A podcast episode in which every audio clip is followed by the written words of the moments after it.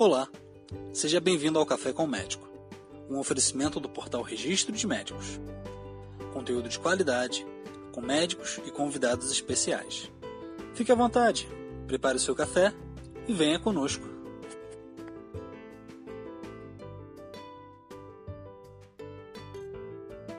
Olá, meu nome é Max. Hoje nós iremos dar continuidade ao nosso bate-papo com a doutora Renata Sayoran falando sobre os mil dias da criança. Eu gostaria de saber se existe uma forma correta, certa, de iniciar a introdução alimentar. É, certo. Assim, a gente já falou de, de alguma, algumas preparações, né, dos tipos de alimento que a gente pode colocar na introdução alimentar, mas realmente co como a gente pode começar isso, né? De que forma? Na verdade, não existe muito uma regra, tá? É, o, reforço aqui que o mais importante de tudo é que os pais estejam atentos a esses sinaizinhos de prontidão da criança, né? Que estejam munidos de muita paciência, né? Porque é um, é um, é um processo né, de aprendizagem. Então, assim, não vai ser da noite para o dia que a criança vai estar tá comendo aquele pratinho que você fez com tanto carinho, né? Então, precisa dela precisa entender que aquilo ali faz parte da alimentação dela, que vai saciar ela, que vai nutrir ela, né? É, a rotina é muito importante, né? A gente tem uma rotininha para a gente oferecer, a gente seguir uma rotina para começar a introdução alimentar, né? Tem um horáriozinho próprio para começar a oferecer, seja lanche, seja refeição, seja almoço, seja jantar, né?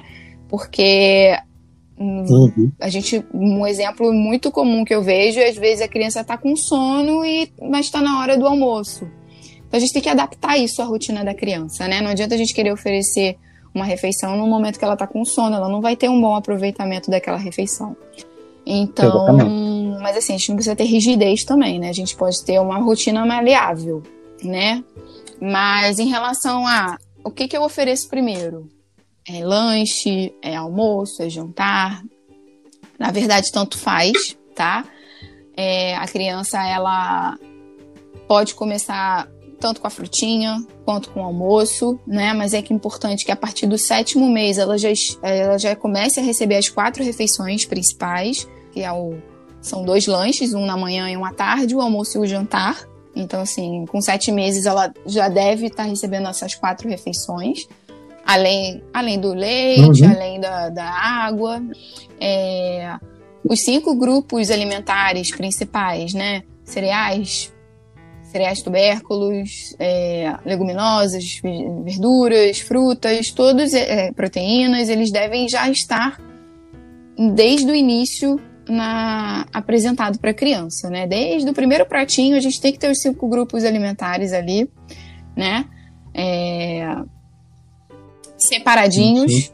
Né? Não, a gente não deve, não deve oferecer aquele prato todo misturado, né? A criança precisa ver as cores dos alimentos e saber que cada grupinho ali é diferente entre si em termos de sabor, de cor, né? Isso deve ser oferecido assim também dessa forma, de forma separadinha.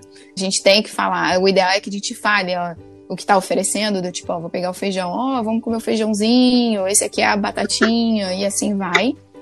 A monotonia, ela não deve acontecer, a gente deve variar os alimentos apresentados ao longo dos dias, né?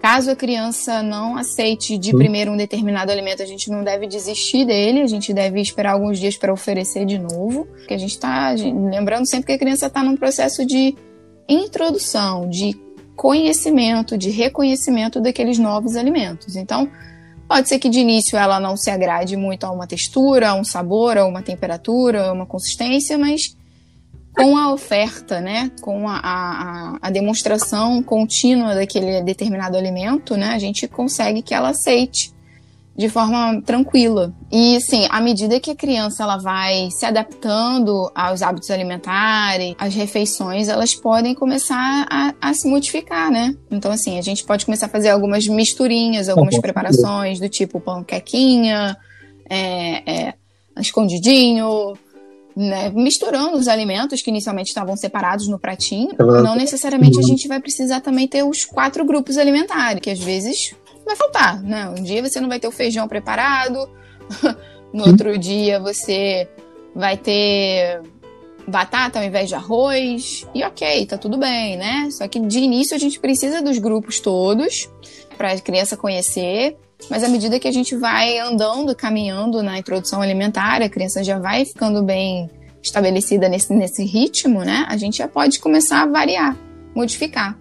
É, mas as apresentações, né, o preparo dos alimentos pode ser diversificado desde o início. Não precisa ser sempre cozido, não precisa ser sempre assado.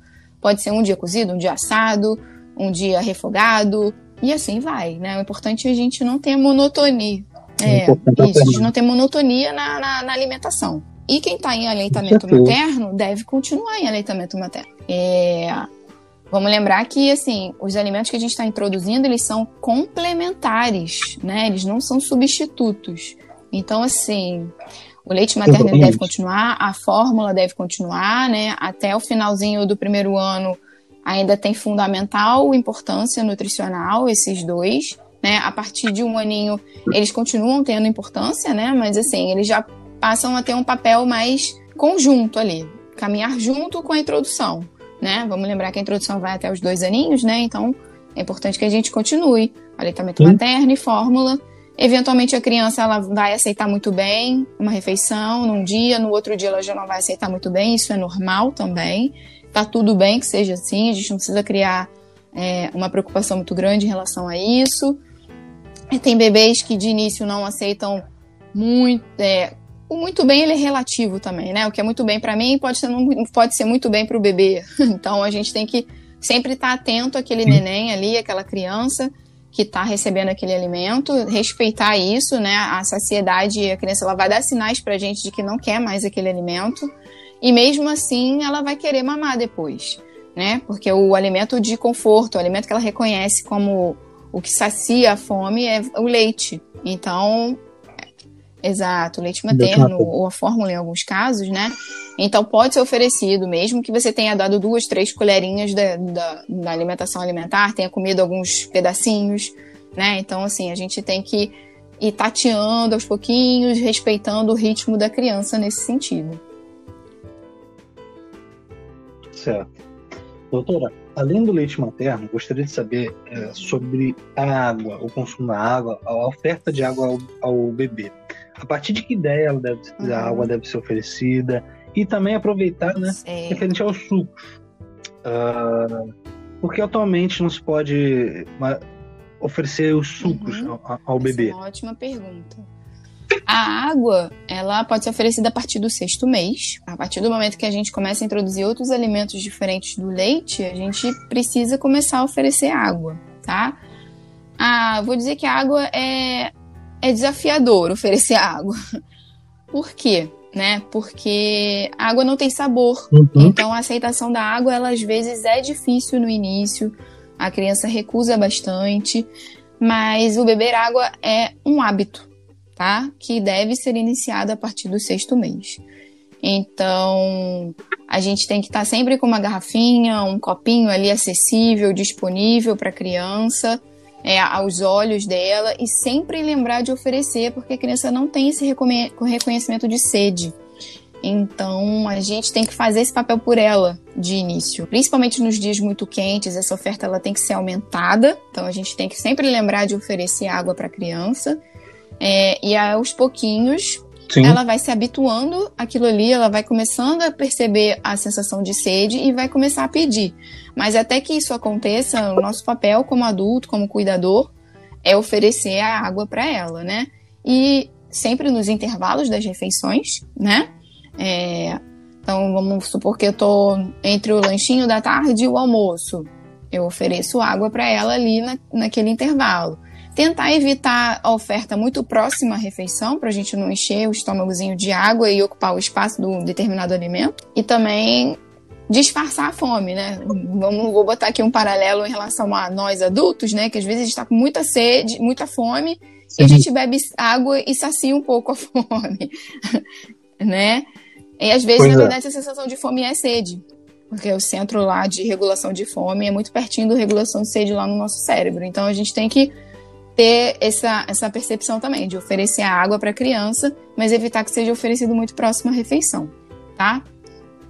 Com relação a suco, é, hoje em dia a gente não preconiza a oferta de suco antes de um aninho de vida, tá? Por quê? O suco, quando a gente faz o suco, a gente tira muitas fibras do suco, né? É, porque a gente coa geralmente. Então a gente acaba diminuindo, a melhor, facilitando a absorção do açúcar que tem na fruta, porque a gente tira a fibra, e isso também pode contribuir com, com o intestino, que não vai funcionar tão bem.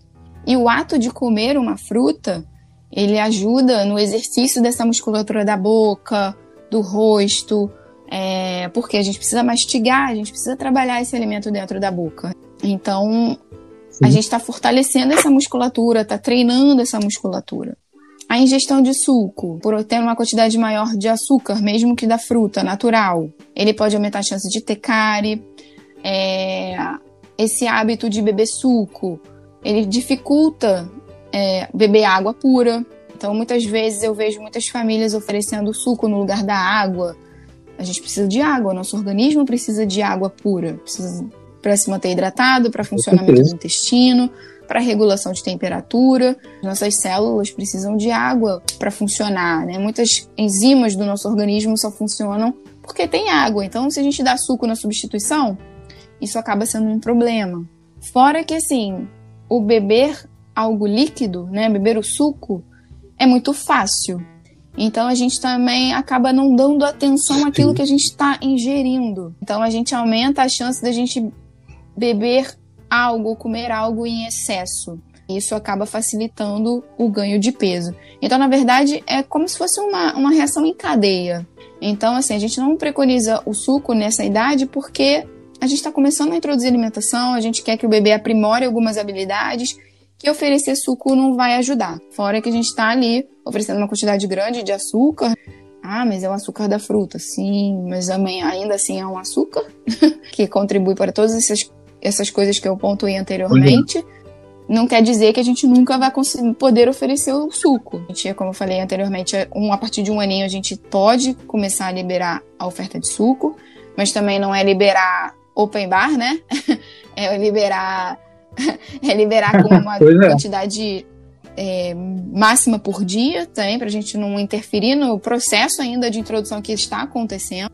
Então, o suco ele entra aí como um, um, uma opção a partir do aninho. Antes disso, a gente evita ao máximo a preferência sempre pela frutinha, seja inteira, seja amassada, é, raspadinha. A fruta é sempre a, a melhor opção Sim. em relação ao suco. Correto. Doutora, é, eu gostaria de saber a questão uhum. referente ao uso do micro-ondas. É verdade que congelar ou usar micro-ondas é, provoca a perda de nutrientes? É, isso daí, na verdade, é um mito. Muita gente acha que usar micro-ondas vai uhum. tornar o alimento inapropriado. Não é isso. Na verdade, qualquer manipulação que a gente faça no alimento, a gente já tem algum tipo de perda nutricional.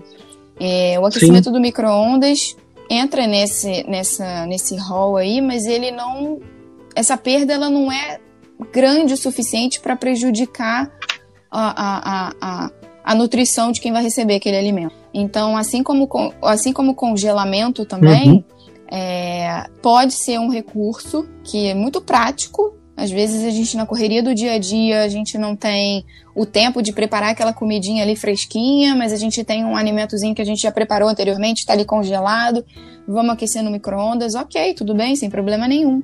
A gente precisa ter praticidade também, né, nas, nas preparações. Então, assim, uso de micro-ondas não vai trazer nenhum tipo de prejuízo, o congelamento também não. Só tem que ter um pouco de atenção em relação às embalagens que a gente vai usar para condicionar esses alimentos, seja no congelamento, seja no aquecimento do micro-ondas.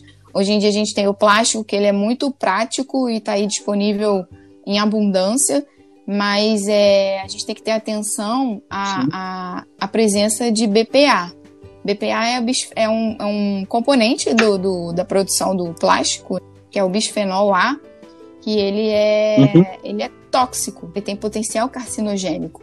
Então, se a gente puder, idealmente, comprar algum produto de plástico, mesmo que seja de plástico, mas que seja BPA free, a gente vai ter um alimento melhor conservado e com menos chances de, de, de passar esse tipo de substância para o alimento que a gente vai ingerir. Então, a atenção, na verdade, é isso. Assim, o ideal é que sejam recipientes de vidro, né? Mas como eles são mais caros e às vezes não estão ali tão acessíveis, a gente pode usar o de plástico, mas com essa atenção que seja VPA free, bisfenol free. Doutora, uhum. a próxima pergunta é: o que é a janela imunológica na introdução alimentar? E assim, como posso identificar certas alergias certo. alimentares? A janela imunológica é um períodozinho da vida da criança em que ela pode e deve ser exposta a alguns alimentos que a gente chama de alergênico. Por quê, né? Porque a gente consegue, nesse período, quando a gente expõe a criança, a gente diminuir a chance delas terem alergia a esses alimentos no futuro. Então, segundo a, organização, a, a Academia Americana de Pediatria, a Sociedade Brasileira de Pediatria, esses alimentos eles podem ser introduzidos a partir do sexto mês. Seja o ovo, seja o trigo, sejam as castanhas, os frutos do mar, crustáceos, né, que são os que a gente chama de mais alergênicos, eles podem ser, sim, oferecidos a partir do sexto mês. No entanto, aquelas crianças que a gente sabe que têm o maior chance, maior risco de desenvolver alergia alimentar, elas precisam ser consultadas com, com um especialista antes de começar a introdução. Um alergista, de preferência, né? É... E Correto. como é que a gente define esse alto risco de alergia alimentar? Então, assim, as predisp... a alergia alimentar é uma predisposição genética, predisposição familiar. Então, assim, quando eu tenho pai e mãe com história de alergia alimentar, eu tenho 75% de chance dessa criança ter alguma alergia alimentar. Então, essa criança ela merece ser acompanhada com um alergista antes da gente iniciar a introdução. Algum, alguma alteração intestinal, tipo, tem um, alguma, algum bebê, alguma criança que tem um histórico de alergia à proteína do leite lá na, na fase anterior aos seis meses. Essa criança também merece um acompanhamento mais de perto, mais minucioso de um alergista ou de um gastro pediatra para o início da introdução alimentar. Então, assim, essas, essas situações, elas precisam ser cuidadas com mais atenção. Mas, de uma forma geral, a, alimentação, a alergia alimentar ela é muito comum em menores de 3 meses, ou seja, cerca de 6 a 8% da população ela infantil ela pode fazer alergia alimentar. Já os adultos, ela afeta 2 a 3%. Então, a gente vê que é uma, uma diferença grande. Então, Sim. Nesses casos, mas assim, isso não significa que a gente tem que evitar oferecer esses alimentos, tá? Porque a gente, na população geral, a gente só vai saber se vai ter alergia se a gente tiver contato com aquele determinado alimento. E como é que a gente sabe Exatamente. que está tendo alergia? Então, na verdade, a alergia ela pode ter uma, uma, uma gama grande de apresentações, né? Ela pode envolver a pele, ela pode envolver o sistema digestivo, ela pode envolver o sistema respiratório. E com isso, sim, vários órgãos. e aí, com isso, ela pode ter apresentações muito diversas. Desde uma coceirinha nos lábios, quando a gente entra em contato com algum determinado alimento, que seria uma reação leve, até uma reação mais grave, que é a anafilaxia, uhum. né? Então, qualquer sintoma diferente, né? Vômito, diarreia, dor abdominal, mancha no corpo, isso deve ser é, documentado e, e, e, mencionado com o pediatra ou com o gastro, com o alergista, se a criança já estivesse acompanhando com esses especialistas, para a gente ficar atento se realmente é alguma alergia alimentar e, e que tipo de alimento está relacionado a isso. Muitas vezes a gente não vai conseguir relacionar um determinado alimento, mas a gente pode pressupor pela história clínica, pela história alimentar, que tem relação com o alimento. Mas uma coisa importante que a gente precisa mencionar aqui é que muita gente confunde alergia com intolerância, tá? É, a alergia, uhum. ela perpassa pelo nosso sistema imunológico, então ela tem ação do nosso sistema imunológico. Né? A intolerância, não, Sim. né? O maior exemplo disso é a intolerância à lactose, que eu vejo muita gente falando que tem alergia à lactose. A lactose é um açúcar que existe no leite. Então, assim, ela não provoca alergia, ela provoca intolerância porque ela depende de uma enzima que tem no nosso intestino. Então, ah, ela depende da, da, da, ação dessa enzima, da capacidade dessa enzima em digeri-la. Então, assim, não tem nada a ver com alergia. É, a intolerância é dose dependente. Então, às vezes, eu como um pouquinho só é, e, e, faço, a, e faço a, a, os sintomas de intolerância. Às vezes, ou melhor, às vezes eu como uma quantidade maior, faço a, a, os sintomas de intolerância. Às vezes eu como um pouquinho e não tenho esses sintomas.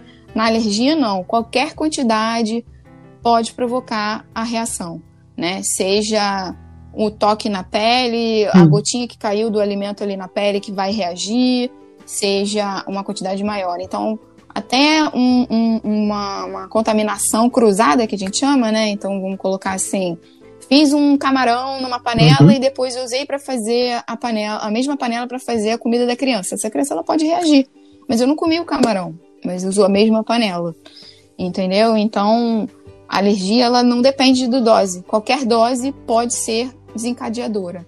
Na intolerância, muitas vezes a pequena uhum. dose ela não faz o sintoma. Então é importante a gente a gente diferenciar esses, essas duas, dois sintomas, essas duas situações.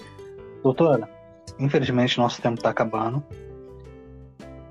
Certo, agora eu gostaria de agradecer demais uhum. novamente a sua presença aqui conosco e também agradecer a todos aqueles que nos acompanharam até aqui. Antes de finalizarmos, eu gostaria de saber, doutora, se você tem alguma dica ou alguma coisa a acrescentar a esse assunto Sim, extremamente importante. Tem, tem uma coisa importante para falar em relação à introdução alimentar. É... Como eu falei, né, uhum. esse é um processo de aprendizado, então tanto para os pais quanto para a própria criança. Mas assim, uma coisa importante, a gente sempre reforçar que a autonomia da criança deve ser respeitada, que o ritmo da criança deve ser respeitado.